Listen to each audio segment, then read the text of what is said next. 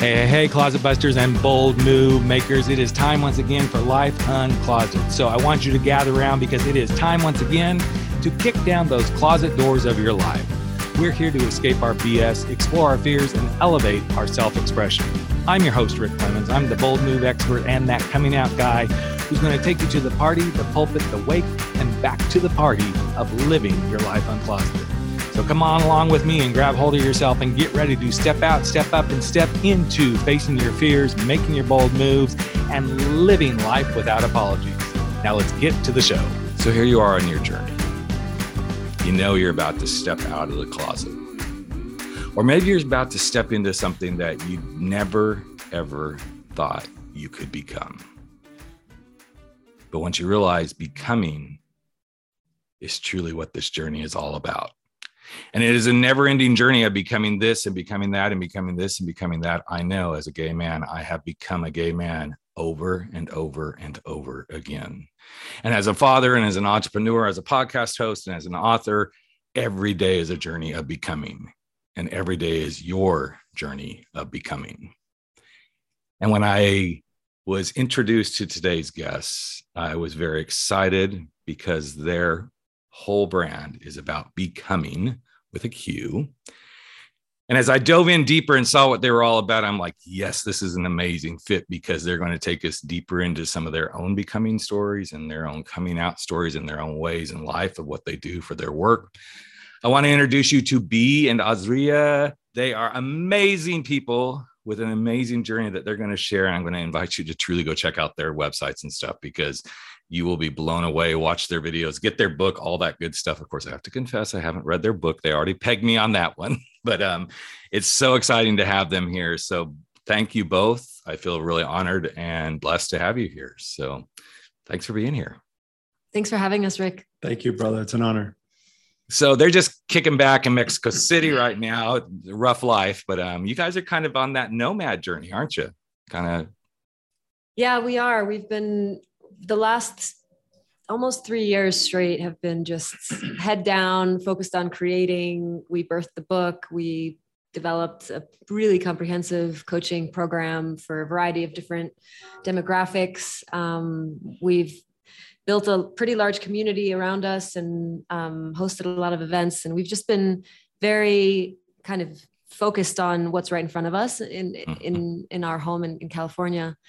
And so that all shifted a little over a month ago, the book came out, or has it been two months now? It's been two months. Two months. The book came out, and basically a week later we moved out of our home for an 18 month renovation and have decided not to get like an official place anywhere but to rather just let ourselves be guided and trust the universe's plan for us. So we've been all over already and uh, experiencing the the nomad lifestyle. It's when you're when you're birthing a massive business and you're nomadic there's some unique challenges that that come with that but it's also been really amazing just all the new people we're meeting and the experiences we're having. So super grateful. I can't imagine there's challenges. I mean, I, at all. I mean, I started my business in 2006, and I'm like, okay, I, I, had a home office and all this sort of stuff, and it was it was a challenge even then, and it continues to be interesting, beautiful challenges. But um, I find it so fascinating that you guys are going into a very soulful space, but yet you're also crossing over from that soulful, like really going deep and through some rituals and different things and psychedelics and all that sort of stuff. But you're also bringing like traditional teams into this playground of yours. That's got to be an interesting experience in and of itself to like bring people who may not have ever touched this part of themselves. So let's kind of talk about that a little bit. Yeah, when you say traditional teams, you're talking about more of that sort of business-minded archetype yeah, that we yeah, that we work yeah. with?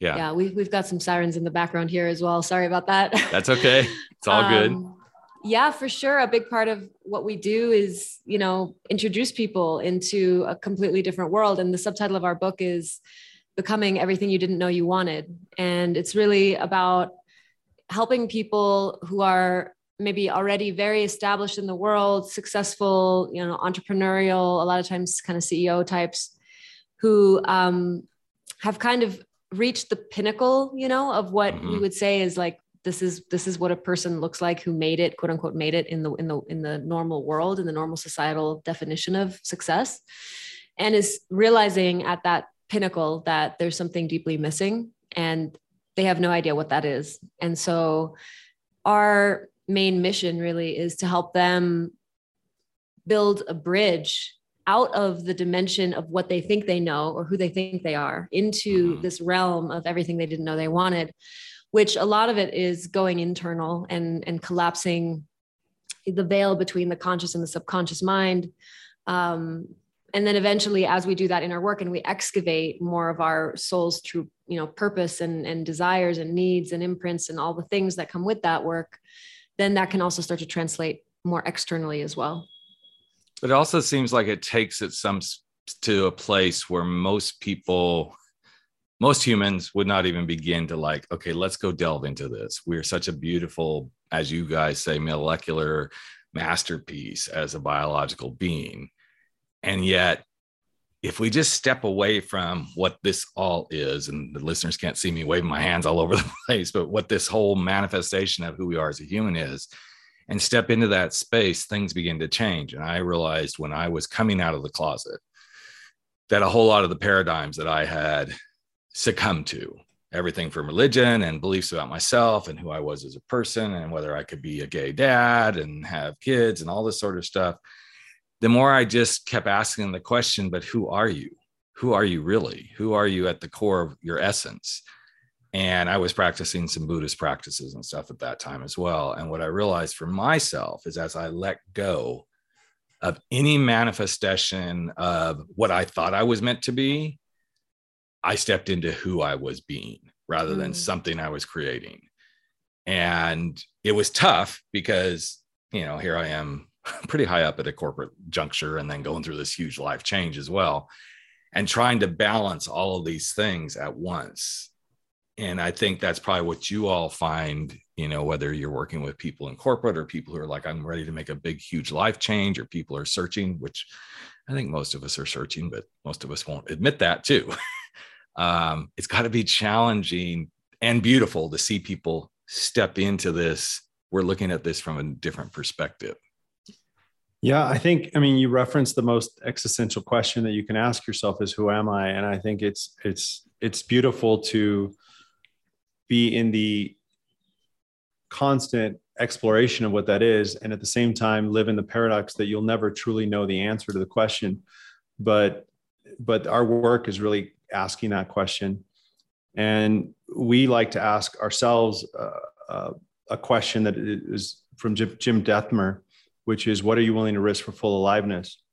And so, you you referenced um, that it's it's hard for a lot of people to let go of this uh, this false identity they have or this uh, programmed uh, understanding of who they should be and so we we like to work with people who are willing to either they've they've experienced enough pain of what it feels like to not be living in alignment with who they were designed to be or are just feeling like a void or an emptiness and want to feel more alive and so we we like to work with people who are ready to uh, at least ask those questions and be open to uh, learning because if you think you know who you are the opposite of learning is knowing and so the minute you think you know, you're you can't be in a place of learning.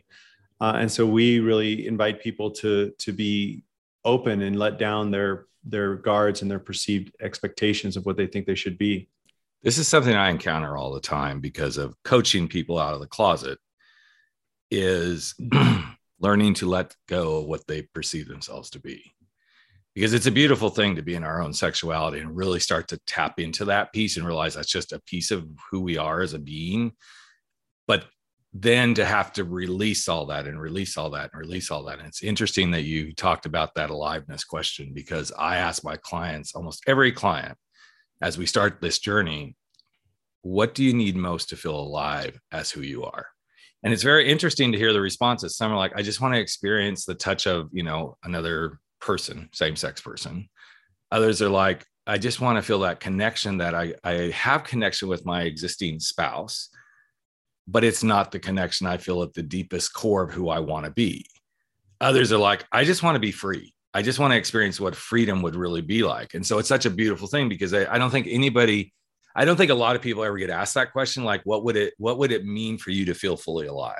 what does that look like to you how how would that be to experience that because these are those deeper questions that yeah as coaches we know how to ask those questions and get them to go like super super deep so i'm curious for the two of you because i know there's a very beautiful intimate relationship you two have.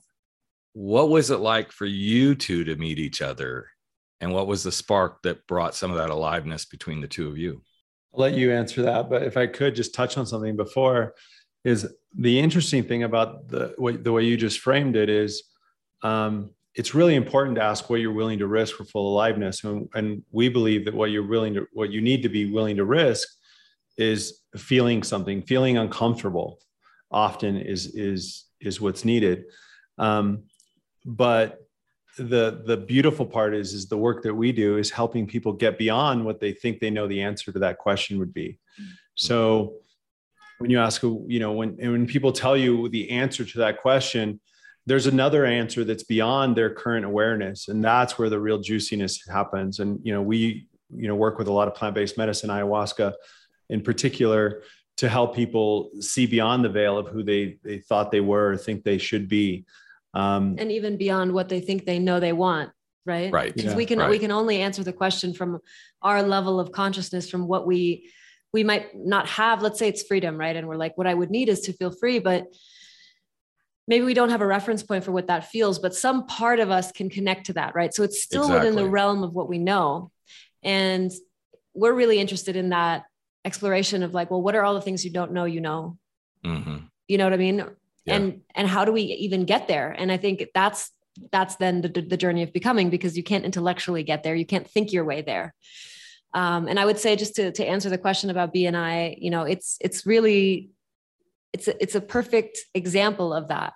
It was meeting each other in the way that we connected pretty much instantaneously opened us up to this dimension of everything we didn't know we wanted certainly there was a mm-hmm. lot of stuff in there that we knew we wanted but there was a lot of things we didn't know we wanted. So, for example, I knew I wanted to be kind of initiated into my sexuality in a way that I had not. Like, I could sense that there was a deeper expression of me as a sexual being that just had been, there was untapped potential. And one of the things, you know, that I brought forward in the relationship um, was my attraction to women and the fact that I had never had the opportunity to explore that. And so it was like I I thought I might want that, but I wasn't sure. There was there was so many things that were still really unclear that I couldn't know until I actually let myself fully go there and lean in, right? Right. And so it was really through through the connection that we had and kind of the instant familiarity that we felt with each other and the the trust that was available between us and the, the really the biggest gift that i received from benjamin and continue to receive is the ability to surrender into my body like get out of my head and surrender fully into my body surrender into the power of my my own pleasure and my own sensation and what was what opened up in that space because that's really an altered state of consciousness in and of itself right? Because we talk about mm-hmm. plant medicine psychedelics. Sex is also an altered state of consciousness. And there's a lot of different ways that we can get out of the sort of default mode of operating and into that realm of everything we didn't know we wanted by adjusting our normal default state whether it's an intense breathwork session or an amazing dance or you know whatever the thing might be. Sometimes it's spontaneous sometimes we initiate it.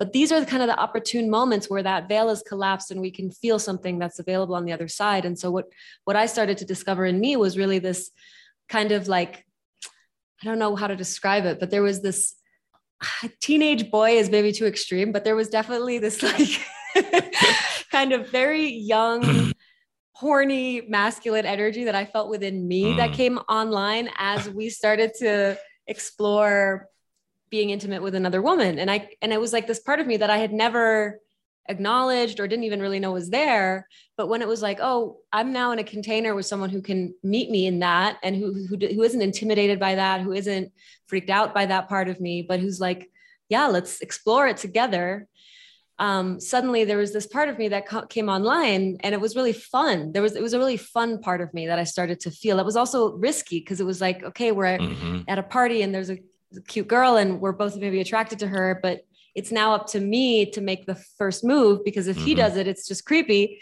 because right. we're you know a couple so i have to be the one to initiate and so that brought forward a whole nother kind of dimension of challenge and like I don't usually, I'm not someone who gets rattled very often. I am mm. generally a pretty confident person, but I would generally like, I would find myself getting nervous and like afraid of rejection, afraid of making someone uncomfortable, and really having more em- empathy and compassion for, you know, a lot of times it's men who are the ones who are kind of making the first move. At least that's how we're programmed in our culture, right? right? That things should work.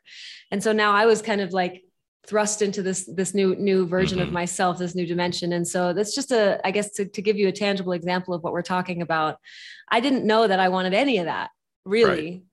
until it's it, i took that first step and then it just kind of took me down this path well i say this all the time again with the guys that i work with so i'm i mostly work with men in midlife like 40 plus year old guys who set i'm going to say suddenly come out, which isn't really true, that it's always been sitting there. And I, I can predict, I can predict pretty much what's going to happen. Suddenly they're going to become the little teenage boy in the candy store. Like, I just want to have sex, you know? And then, but then there's this really weird space they go to, like, but I can't do that because that's not what I'm supposed to do. And they haven't been, we haven't been raised to like, it's okay to be sexual beings, especially gay men who take the path of let's get married, have a wife, have kids. We're playing the role that we're supposed to play. and there's this interesting juxtaposition that happens for about 95% of my clients. They're suddenly like really, really, really alive sexually. But wait, I'm supposed to just have a monogamous relationship. And so they immediately come out the gate like, I'm going, I'm going to go find my man, you know? And I'm like, you don't even know how to date a man yet. you don't even know how to deal with men as the bullshit they're going to bring up, right? And you're going to go find Mr. Monogamy. I'm like, go be a hoe. Go, go have some fun. Okay. Because if you don't figure this piece out, you are going to screw up majorly. And I watch it happen all the time. I know some of my clients probably listening, going, he is talking about me. Yes, I am talking about y'all. but it's such an interesting journey because once they release that freedom to go, okay, it's okay. Now that doesn't mean you have to be a hoe, but I like go get a little bit of booty, okay? Go figure this out. Otherwise, you're going to regret it. I suddenly start to see the openness. And then I tell them, as you open to this, you're going to suddenly figure out in whether it's still while you're working with me or in the next few months, there's something else you're going to open up to, and then something else you're going to open up to every one of my clients either changes jobs, loses a ton of weight, um, starts eating differently, starts saying, no, this is what I really enjoy in life. Everything because they've opened this one little, you know, entry into like what's mm-hmm. possible. And they really start seeing themselves in a whole different light. So I'm not surprised. In fact, as you were sharing that, I was reading, I was like, a good, uh, a friend of mine, um, Jon Acuff, he, he, had one of my favorite lines that he says, yeah, he goes, so I started just, you know, strutting around like a, like a eighth grade boy with the first mustache. I'm like, yep, that's kind of like how you feel. You know, you're just like, you got that kind of confidence. So, uh, but it, it's so it, it's so interesting to hear this because I mean I've heard similar things like this, but to see you bringing this into your work and see you saying this is what becoming is all about and using the psychedelics. I have a really good friend who um, he's a yoga instructor in, in, new york city and he and his podcast hosts have just done a couple of shows on uh, psychedelics and stuff. And i know you know there's going to be people like oh no no no no. I'm like well don't knock it till you've done it. So um, what do you do with those people who are like, oh, hell no, not going to go down this path? Or do you even attract those people? I guess that's no, even a better. I think our our our our brand is going to definitely very swiftly weed out people who are not interested in the in the conversation.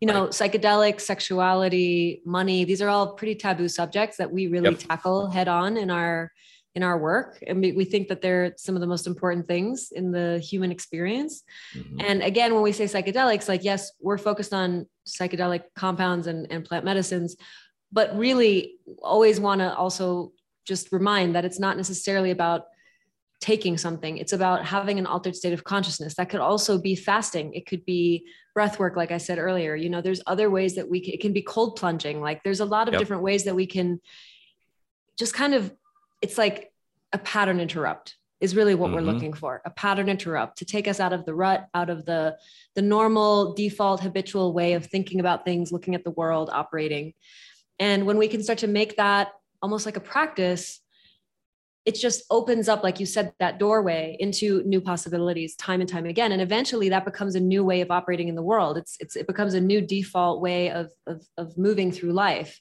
where you feel stagnant unless you're actually continually doing things that are pushing you out of your comfort zone, you know, taking right. you into new dimensions of yourself. And that's when life starts to get really exciting. And I think that's when coming back to the theme of aliveness, that's when we really start to feel alive because our aliveness is is really only inhibited to the degree to which we're willing to expand outside of what we already know. So B, what was one of the first pattern interrupts you noticed in yourself that like, okay, now I know I'm opening up I in this work? You know, I've been a person who's been very curious. My personal development journey, I've, you know, I was always going to the retreats and reading a lot of books. And so there's always been an openness for me. But I think often our greatest challenges or our rock bottom moments are the catalyst for the greatest openings. Um, and a lot of times, until those rock bottom moments or those really difficult challenges come across, um, our ego, our this false identity that we have keeps us wanting to be the same. And so for me, uh, I've had a few in my life. You know, I was married for 12 years and coming to terms with ending that was like a whole identity crisis. And but it it spurred a lot of growth in me at the same time. And then um, you know, also just before meeting Azria, I ended up in a massive, massive lawsuit and it, it put me in fetal position but that fetal position caused me to really coming out of that i was like okay i can't trust myself to walk in integrity and do what i say i'm going to do uh, and live with more purpose and so i created an operating system i created a like literally a 200 page deck uh, to guide my life and that is now fundamental in the work we do and so that rock bottom moment was the catalyst for the biggest transformation of my life. The, the transformation I've gone through in the last four years has been the most dramatic of my entire life. And and it came through this rock bottom moment. And so I guess I would I would say that it's frequently we see that as a common thread is that people have these these rock bottom moments with you know substance abuse or relationships that are uh, toxic um, whatever it might look like um, that catalyze us into kind of being uh, really crack us open to actually be able to receive um, something different. It's huge.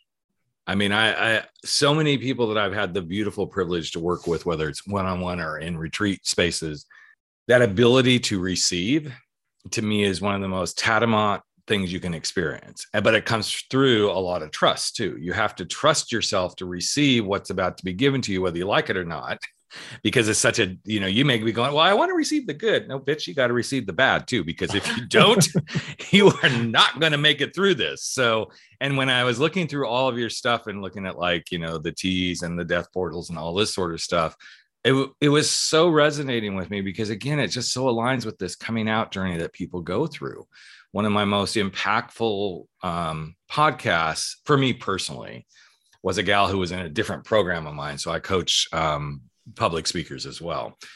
And she was the last survivor pulled out of the Oklahoma City bombing.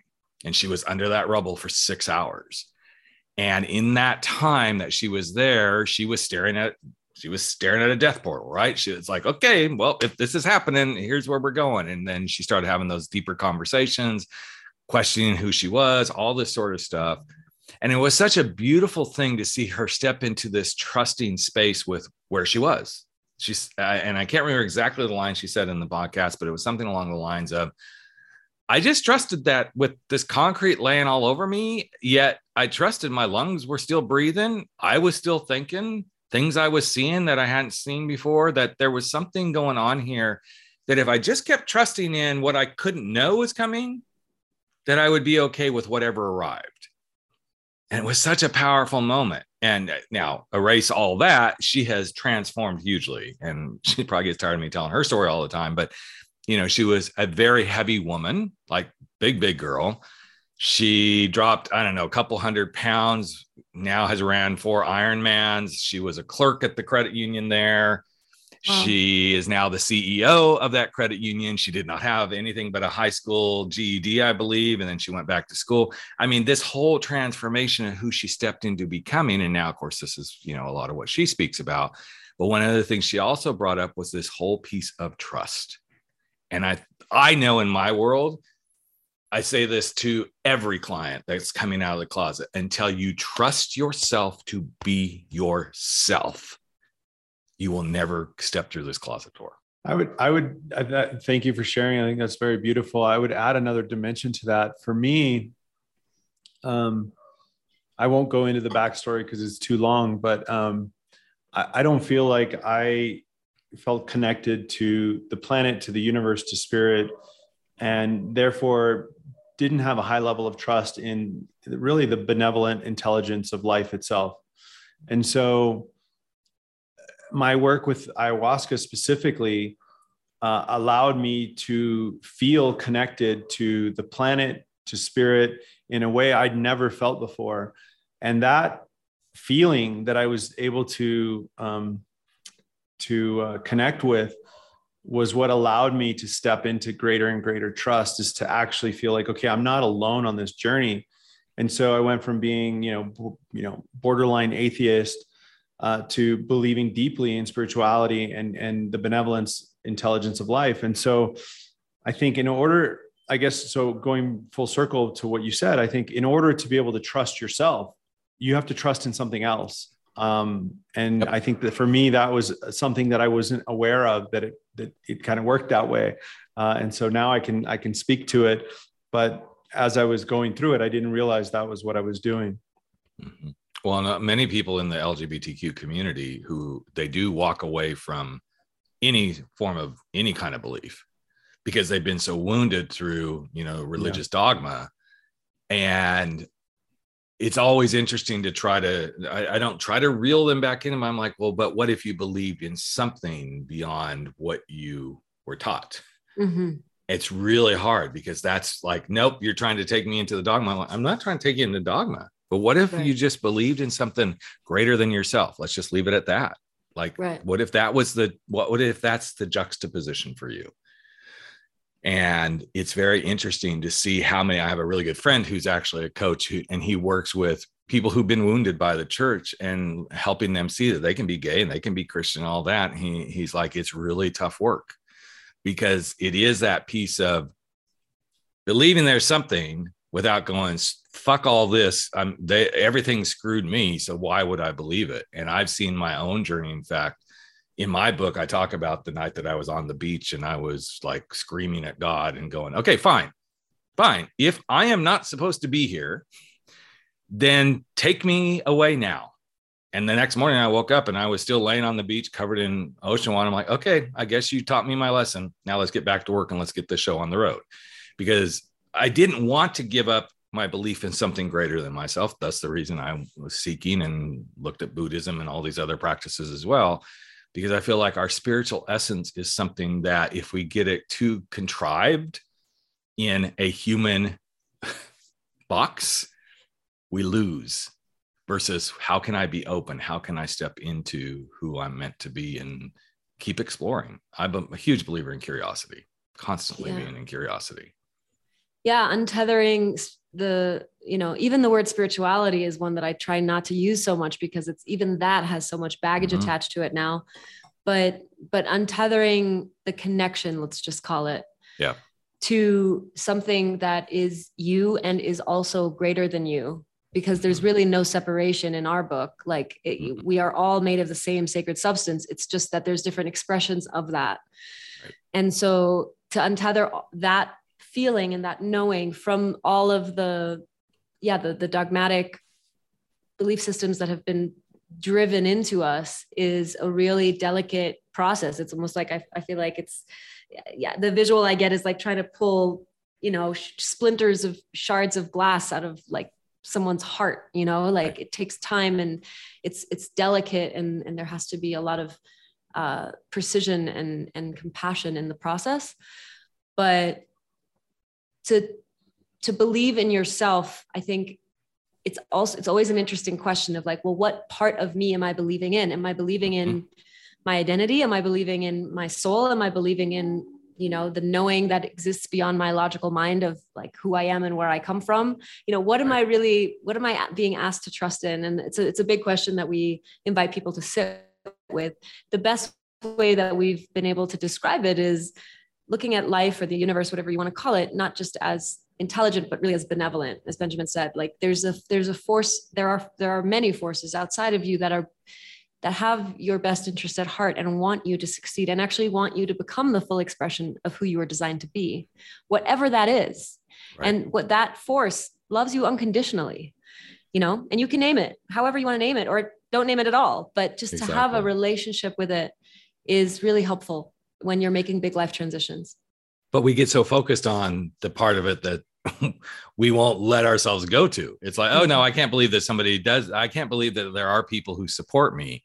And one of the things that I kind of picked up through the threads of stuff as I was, you know, checking you all out, not checking you out in a bad way, even though you're both very beautiful people, but um, as I was really looking at your stuff, it's like there's this interesting thread where the becoming, and I love the metaphor, and we're going to get into that, but the becoming is what allows people to see beyond and the metaphor of the sugar, the bee, the honey. So I'd love to like have you share what you feel like sharing about that. See how good I am. I just worked that in like nobody's business there, you know? yes, building bridges from one topic to the next. It's an art form. Um, yeah, should I share the three stages? Go for it. Yeah. So we developed something called the three stages of becoming, which are also called sugar bee honey. That is the metaphor that we like to work with.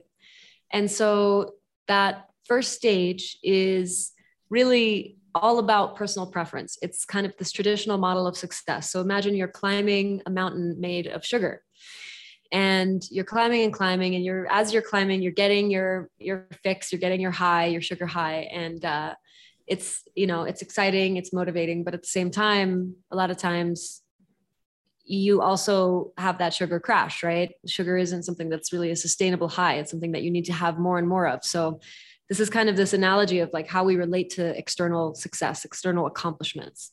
Like we, we climb, we want to get the promotion, we want to get the house, we want to get the, whatever the thing is that we want that we think will make us whole. And it's this really this this illusion that once we get to some future finish line, once we reach that powdery summit, we're going to be happy and fulfilled, and that constant seeking will go away. And so the reality is that there is no summit. So you you just climb as long as you possibly can until eventually there's usually some kind of burnout and you crash. And then there's this opportunity to transition to the second stage which is the stage where the bee is really the guide. And the bee is a very interesting creature because it's in service to the collective in service to the hive. Um, it's a very community oriented insect. And it's also you know just the the realization that like when a bee stings it dies. And when we think about it that way like when we hurt other people we're really hurting ourselves. We are actually all deeply interconnected. So it's it's an acknowledgement of the inter- interconnectivity of all things. At the same time though the bee serves the hive but the bee also gets to be part of the hive right? So there's still a mutual preference that's happening there. The bee is ensuring its own survival by being of service. This is kind of a give and take energy and then the third stage is the honey stage. And you don't climb honey. You become one with honey by remembering that you were never separate from it in the first place. So the metaphor here is honey represents the frequency of love, pure love, which is, we think, the most powerful resource in the universe and the most powerful energy that we can be channeling through through our hearts, through our minds, through our bodies. Um, and honey, unlike sugar, is very nutritious. It's also sweet, but very nutritious, very healing. And uh, and so these are really three states of consciousness that we're describing, uh, kind of having tracked the trajectory of people's journey over several years, if not decades, as they really are committed to their becoming process. Love this. That's why I'm so quiet. Mm-hmm. I mean, I love hearing. Well, I love when I see people unpack something so beautifully that it can become very relatable very quickly. And as you were talking through that, my mind was going through okay, so if I was going to use this metaphor with my clients and how they move through their journey, it really is that sense of you can put the three stages um, into a coming out journey very simply. Mm-hmm. You know you can use the it's like it, it you really want the sweetness of being who you are and what does it feel like to be in a same-sex relationship or oh, let's just be honest let, what would it be like to have great sex with somebody that you really desire you know? But then when you realize stepping into that space is like and this is where i feel like as a gay man and feeling feeling very blessed to get to do this work that this is where i step into the b space because I feel like I'm contributing to the collective of the world to open minds and help others see us as well as my own community. Like, just be who you are. It's absolutely what you're destined for. But the moment I've been an asshole and lashed out at people about, fuck you, this is who I am, so get over it, I die. Mm. I, I, I don't become as effective. I don't, and yes, there, it's hard at times because you know it's a polarizing world these days unfortunately. But i also know that each time i allow that negativity and hatred to enter into my being around whatever may be going on for the lgbtq community i can't be of service. I can't even think about having a conversation with somebody on the other side. But the more i step back in like I'm just going to represent. That's all I'm going to do. I'm going to keep saying the words I need to say. And, you know, if my husband was sitting here, he'd probably slap me then, like, you need to do more of that. You know, he'd be like, don't get so worked up about stuff. But as soon as I slip into that other space, I feel like I'm finally in the flow of the honey mm-hmm. because then I'm able to truly deliver what I'm I'm wanting to see happen in the world. And as I was looking at this, I didn't dive really deep because I wanted to have this part of the conversation. I was seeing kind of how I thought the metaphor would play out, but I love that you're doing this and that it's bringing it to people in a space. You know, as as practitioners, we know sometimes we got to bring it into a space where it's able for people to consume. No, no pun intended about honey, but if they can't consume it, they can't act on it, and that's what I love about this three stages of becoming. I think uh, a nice way to kind of put a button on it is the third stage of becoming is driven by an essential question. And when you ask yourself you know let's say you you have you're in a situation that you you want to decide to how to handle. So if you move beyond your preference beyond your preference or the other person's preference or your mother's preference or anyone's preference and you ask yourself what would love choose? And love being like the greater intelligence of love the the collective love if you ask yourself what would love choose and you're guided by that question then you're sure to be operating from that third stage of becoming. It's really powerful. Well it's where you you let go of so much. You don't have to be right. You don't have to like it, there is no judgment. It's just like there is judgment in the question so to speak. But I know in my coach training, when we get to what we call our level seven energy, there's no judgment. It's just a matter of being. You're just with what, you know, you're with what is. And not the easiest space for most of us as humans to reside, but it's a very powerful space to try to attain to, so to speak. So, so I'm curious, you guys do a lot of this work. Uh, you've obviously brought this very deeply into your own relationships. And how do you feel like this work could impact the world? Good question. I mean, God, if if you could, you know, even just foundational concepts of just some of the stuff we talked about on this call, mm-hmm. if you could integrate that into, you know, normal education models, like mm-hmm. starting at child in childhood, like the, the world would radically transform in a very short period of time. Mm-hmm. You know, the the we've we've really been we've we've had very different backgrounds and we have you know spent a lot of years of our life pursuing other careers not this type of work and uh, i think both of us were driven largely by the question of how can we maximize our impact on the planet?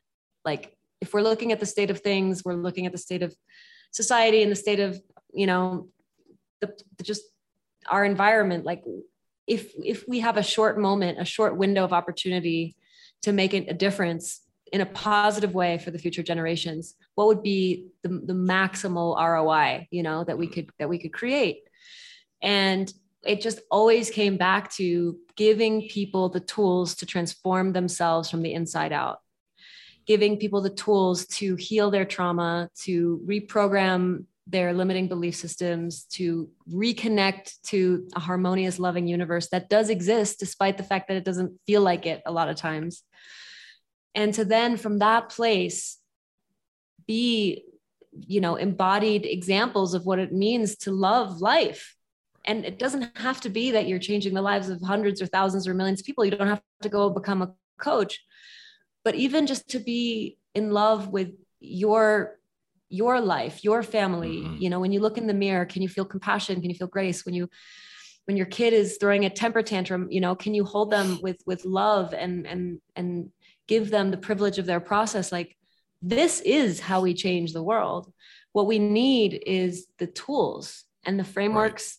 And the systems that can help us design our own version of becoming you know because there's no one size fits all. And that's of course the, the, the, pitfall with religion is it's like here's the template and then everyone right. should follow these rules. It's just not how it works. We have to start getting creative and creating our own version of it. But there are certainly shared belief systems and and you know tools that can really support us in that journey where we can still have that sovereign expression of our unique design while simultaneously working in harmony and in tandem with the larger collective that we are intrinsically a part of. So how can it change the world? I mean it's i think it's it's one of the one of the most powerful ways that we can change the world. Mm-hmm. because it's at the foundation of everything. Like you know you could you could say okay well one of the things that's going to change the world is technology right, right. technologies and and i would agree with that technology can change the world can also destroy the world but right. what's going to what's going to be the differentiating decision factor between whether it's going to going to save the world or destroy the world is going to be who are the human beings actually creating and then distributing the technology and where are they at in their emotional intelligence in their heart intelligence have they done their inner work you know what is the lens with which they perceive reality because if they're still climbing their sugar mountain and they're still trapped in that race of like i need to acquire more externally so that i can feel whole internally and that's their agenda that's going to trickle out into the technology that they're sharing with the world and yep. it's going to affect millions if not billions of people so it always has to come back to the human beings behind whatever's being created. Well, I think there's a, a, little phrase that I got in your your pre-show stuff of unfuckwithable, and yes. to me that is at a core. It's a core element of this, and I've thought about this in different ways. You know, there's a lot of people. You know, one of my favorite books is um, "The Art of Not Giving a Fuck," and mm. I just really resonated with him with Greg, and I think it's Greg, yeah, and Mark um, Manson. Mark, Mark Manson, Manson yeah. yeah. and um, it was such an interesting exploration to well even even my unapologetic that's that's what i'm working on right now is my book called unapologetic. And some people are like you can't be that. I'm like yes you can. When you realize being unapologetic isn't a nasty word. Right. You know neither is being unfuckwithable a nasty word and and the art of not giving a fuck. That none of this is nasty. This is all about bringing in my perspective and i think we may have similar feelings on this it's about bringing our consciousness into a completely different space and seeing our thoughts and seeing ourselves from a space of there's nothing wrong with being gay. There's nothing that says you're screwed up being because of this is who you are. There's nothing wrong with saying I'm going to use some, you know, plant medicines to like get myself into a different frame of mind. Yet the moment the judgments come up, this is what it's all about. So as we start to get close to wrapping up here, I want to like play with the unfuckwithable a little bit because I think the listeners could really learn something from why that's part of this whole thing for you guys. Yeah, well, I think uh, often people will, you know, hear that word uh, unfuckwithable and think that it's um, coming from a perspective of like nothing can bother me, right? I, I can't be impacted. And the way in which we use that word, it's it's really kind of the opposite it's it's when you can allow something to come at you that normally you would have resistance to and you can feel it fully without resistance and and therefore allow it to transmute and and and move forward. So you know it's it's not to say like something terrible happens. It's feel the grief of that. Mm-hmm. like feel it fully without resistance. We live so much of our lives wishing things were different than they actually are. And, and becoming unfuckable is about being an acceptance of what is and feeling it fully without resistance. Um, and so it's a little different than I think most people initially um, feel it to mean? I think it's an interesting word. And I think that Mark Manson did this also with the subtle art of not giving a fuck, where that title and even the word unfuckable, it kind of speaks to the part of us that wants to be immune to pain or discomfort. It speaks to the part of us that's like, wait, I can be, you know, I can have this kind of armor of like really genuinely just not giving a fuck about what other people think of me. Uh, and and that that can feel appealing. I think who that feels appealing to mostly is our ego. But if we get underneath that and we see the real message behind both of those examples, it's like the way to actually truly be free of your ego's constant need to protect itself is to allow yourself to feel the things that most people aren't willing to feel. That is your superpower. Yep. And if you can learn to do that and do it with grace and be like, wow, this really sucks. Like, I just, you know, my boyfriend just broke up with me and I'm like devastated. What would it look like to say, this is my initiation? This is my spiritual awakening. This is my rock bottom moment that's going to allow me to tap parts of the darkness within me that I've never even had access to before and actually get underneath them and fully process them at a core root level so that when I come out of this, I can really be the person that I know is possible for me to be. And I can attract the partner that can see me and hold me and, and, and love me in the way that I deserve to be loved. Like it's just a complete different rate. It's a reframe on how to deal with, with, with painful things. And I think that's the biggest piece is the reframe is yeah. if when we can reframe the pain i mean there wasn't anything not painful about coming out of the closet and after being married in a heterosexual relationship for 13 years there was joy there was excitement but there was it was not pain free by any stretch of the imagination yeah. and you know even you know any experience that we have there's nothing that quote unquote nobody says ever going to be pain free and one of the things I've learned as a facilitator and a coach and working in this arena in my own personal development is each time I have the privilege of stepping into the pain, I also have the privilege of stepping in to the power of being more of who I'm meant to be. And mm-hmm. it hurts. There's no doubt about it. But without that pain, I don't think I can continue to evolve as a person. Yeah. I've got to experience the pain, you know? Like i'm kind of over the pain of interviewing you two right now too. I'm kidding i'm kidding. But um, i think it's an interesting space when we let pain become a beautiful part of the growth and the journey instead of it being the thing like no we can't no we can't. You know if we if, if nobody experienced pain there wouldn't be none of us on this planet because mamas wouldn't be giving birth. So let's just put that that way. So yeah. um, so as we wrap up here, um, the book is called. Why don't you guys plug yourselves now? Here it is. The, the lovely, like, tell everybody where to find you. The book, um, any of the stuff you want to promote here. Shameless self promotion. Yeah, it's not shameless. It's beautiful self. Unapologetic. How about that? There we go. Exactly. yeah, our website's uh, becoming with a q.me. Um, Azria Becker and Benjamin Becker. You can find us on all the social channels and uh, you can buy our book on Amazon or on our website has a much nicer hardcover copy, and it's also an Audible. Yeah. yeah. yeah. And we're also currently enrolling into two of our programs. So if you're listening to this in a moment where that is happening, please check out our process page on our website. We're doing really deep transformational work with people. We're helping people build a new operating system, um, getting into a lot of the subjects and concepts that we discussed today, but in a more interactive and, and tangible kind of application. So that's awesome.